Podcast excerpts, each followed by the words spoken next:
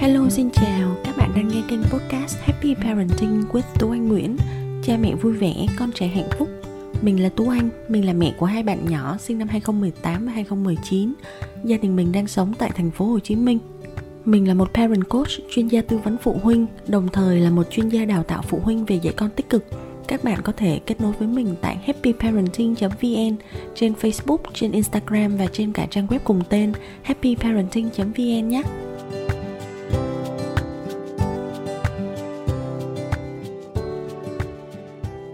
Chỉ mới ngày hôm qua thôi thì à, tất cả các trang tin tức báo đài, đặc biệt là những cái trang chuyên về gia đình và mẹ bỉm sữa, có đưa về một trường hợp là một trẻ 6 tháng ở ngay tại Việt Nam thôi. Con bị tử vong khi mà đang ngủ cùng trên nệm với lại bố mẹ. Thật sự đây là một cái tin rất là đau lòng và mình nghĩ là nó là một cái rủi ro mà thật sự chúng ta có thể hoàn toàn chủ động phòng tránh được. Cái chứng đột tử ở trẻ nhũ nhi, hay tiếng Anh có cái từ viết tắt là SIDS SID Sudden Infant Death Syndrome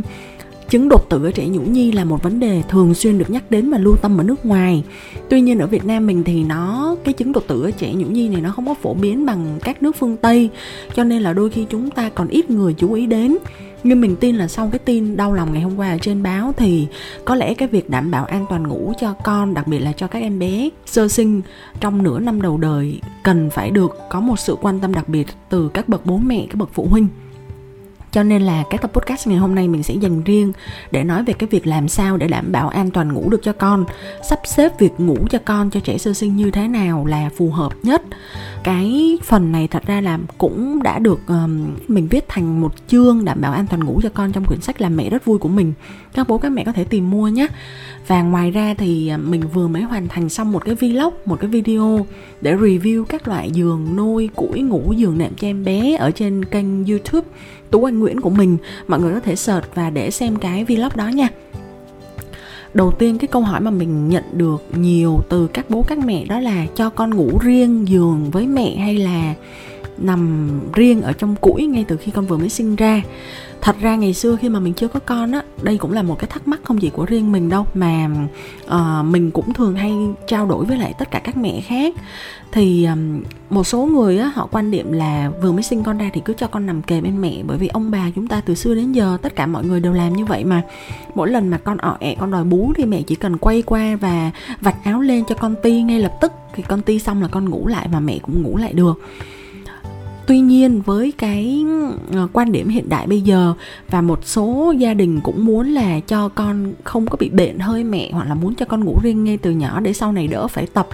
và cũng muốn là theo cái phương pháp hiện đại một chút hoặc họ cũng có thể nghĩ đến việc là an toàn ngủ cho con thì họ muốn là cho con nằm củi riêng. Nhưng mà một số ông bà lại bảo là tại sao vừa mới, con vừa mới sinh ra đời lại không cho con nằm cùng mà lại bắt con nằm riêng một mình như thế?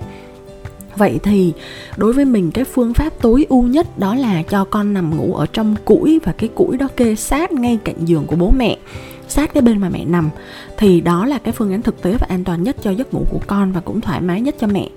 cái chứng đột tử ở trẻ nhũ nhi xít mà hồi nãy mình có nhắc đến đó thì nó là cái tình huống mà khi trẻ sơ sinh và trẻ dưới một tuổi đột ngột tử vong mà không có một nguyên do bệnh tật hay là một cái bất thường nào ở sức khỏe của con và rất là nhiều nghiên cứu đã tìm ra rằng phần lớn SIDS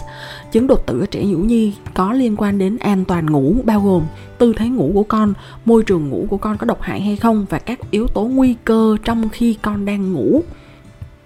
Vậy thì à, cụ thể mình sẽ nói đến các cái gạch đầu dòng này để các bố mẹ lưu tâm. Một môi trường ngủ an toàn cho trẻ sơ sinh sẽ bao gồm cái gì? Thứ nhất đó là tư thế ngủ của con trừ khi nào mà có lời khuyên từ các bác sĩ nhi khoa dành cho các trường hợp đặc biệt như là trẻ sinh non trẻ có vấn đề về hô hấp trẻ có vấn đề nặng về tiêu hóa như là um, trào ngược nặng hoặc là thường xuyên nôn trớ hoặc trẻ có vấn đề tim mạch hay là bất kỳ một cái vấn đề nào khác thì hãy nghe theo lời bác sĩ. Còn nếu không á, thì luôn luôn đặt con trong tư thế nằm ngủ khi mà bố mẹ đặt con vào củi hoặc là đặt con lên nệm. Luôn đặt con trong tư thế nằm ngửa. Đến khi mà được khoảng ờ, 6 7 tháng trở đi đến khoảng 8 9 tháng á khi con đã biết lật thành thạo rồi thì lúc đó sẽ có rất là nhiều em bé thích nằm ngủ ở tư thế nằm sấp. Con thường xuyên con biết lật và con ờ, úp người lại khi mà con ngủ